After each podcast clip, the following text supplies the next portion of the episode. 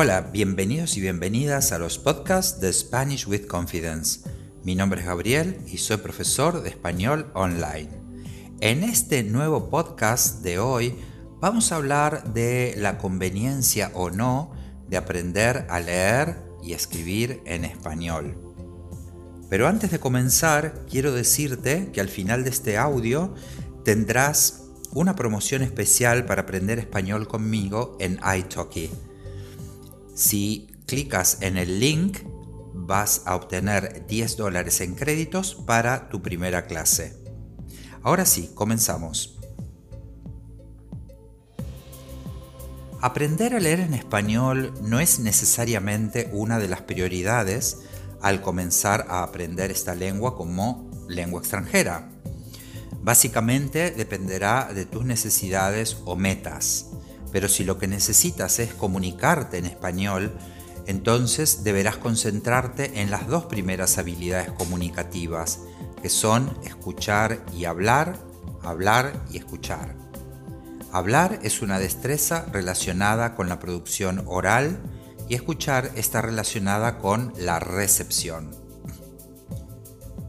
Tenemos otras dos destrezas lingüísticas que en principio son menos relevantes especialmente si tu idea es simplemente la de poder hablar y hacer que la otra persona o las otras personas te entiendan. Esas otras dos destrezas son leer y escribir. Como dije al comienzo, desarrollar dos o cuatro destrezas dependerá de tus metas y necesidades, sobre todo al comienzo. Por ejemplo, si eres una persona que necesita leer muchos textos en español, pues entonces deberás enfocarte en aprender a leer. Y eh, por supuesto, además de hablar y, y entender, ¿no? Hablar y escuchar. Esta destreza es importante ya que se refiere a la comprensión lectora, es decir, leer para comprender desde una información básica hasta textos más avanzados. Por otra parte, si eres una persona que necesita escribir artículos o documentos en español, pues aprender a escribir será de vital importancia. En general, la persona que decide aprender español es porque necesita comunicarse socialmente, es decir, necesitará desarrollar sus destrezas para entender y hablar, entender y hacerse entender aprender el vocabulario para viajar, comprar, ir a comer a un bar o restaurante. Al mismo tiempo, deberá hacer todo lo posible para desarrollar la destreza de la comprensión auditiva, como por ejemplo escuchar canciones, ver vídeos, escuchar audios de hablantes nativos, etcétera, etcétera. Como dije más arriba, esto dependerá mucho de tus necesidades y objetivos. Como regla general, las competencias lingüísticas se van adquiriendo paulatinamente y en un orden que va desde escuchar, hablar, hasta leer y escribir. En la mayoría de estos casos, este camino se da de forma gradual y en cualquier programa de aprendizaje de español veremos que paulatinamente se van desarrollando las cuatro destrezas más o menos en paralelo, pero siempre dando un poco más de notoriedad o de importancia a las dos primeras que son entender y hablar, hablar y entender. En cualquier, en cualquier libro de texto mm, podremos comprobar que el volumen de actividades relacionadas con conversación y comprensión auditiva superan a las de leer y escribir. Cuando nos indiquen, por ejemplo, una actividad lectora en cualquiera de estos libros, casi siempre será leer en silencio y no en voz alta y estará enfocada en eh, distintos tipos de lectura. Por ejemplo, leer para comprender la idea general, leer para obtener alguna información específica, etc. Una última consideración se refiere al hecho de que no es lo mismo aprender español como lengua segunda o aprender español como lengua extranjera. Bueno, vamos a ver de qué va esto de lengua segunda y lengua extranjera. El aprendizaje de español como lengua segunda se desarrollará en un ambiente de inmersión lingüística.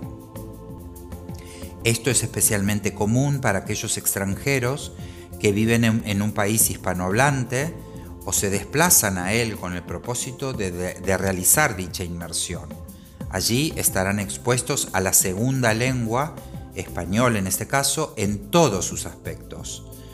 Por otra parte, el aprendizaje de español como lengua extranjera se desarrollará en un ambiente totalmente distinto al anterior, ya no será de inmersión lingüística y en general se llevará a cabo en su propio país sin desplazarse a un país hispanohablante.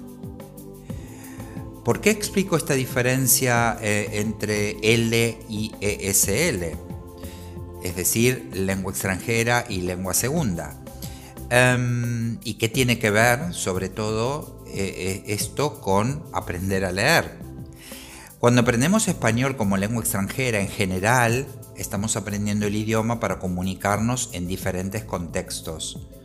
Por supuesto que podemos leer información básica, por ejemplo, un formulario o, un, cartel con información, es decir, informaciones básicas, el, horario de un autobús, ¿eh? cosas muy básicas. En cambio, cuando aprendemos español como segunda lengua, estamos aprendiendo no solo a comunicarnos, sino también a interactuar en todos los aspectos de la sociedad en el aspecto académico, laboral, social, etc. Todos los aspectos eh, involucrados en el desarrollo de una sociedad, tal y como lo haría un niño en edad escolar. En definitiva, y sin entrar en un debate académico, lo que quiero decir es que la decisión de darle más o menos importancia a la destreza o competencia lectora dependerá de tu contexto, tus necesidades y objetivos. Bueno, espero que este vídeo, perdón, este vídeo no, este audio te guste. Em, si te gustó, te, te invito a que te registres, que compartas, que lo comentes. Si te interesan estos temas u otros, que me lo dejes por escrito.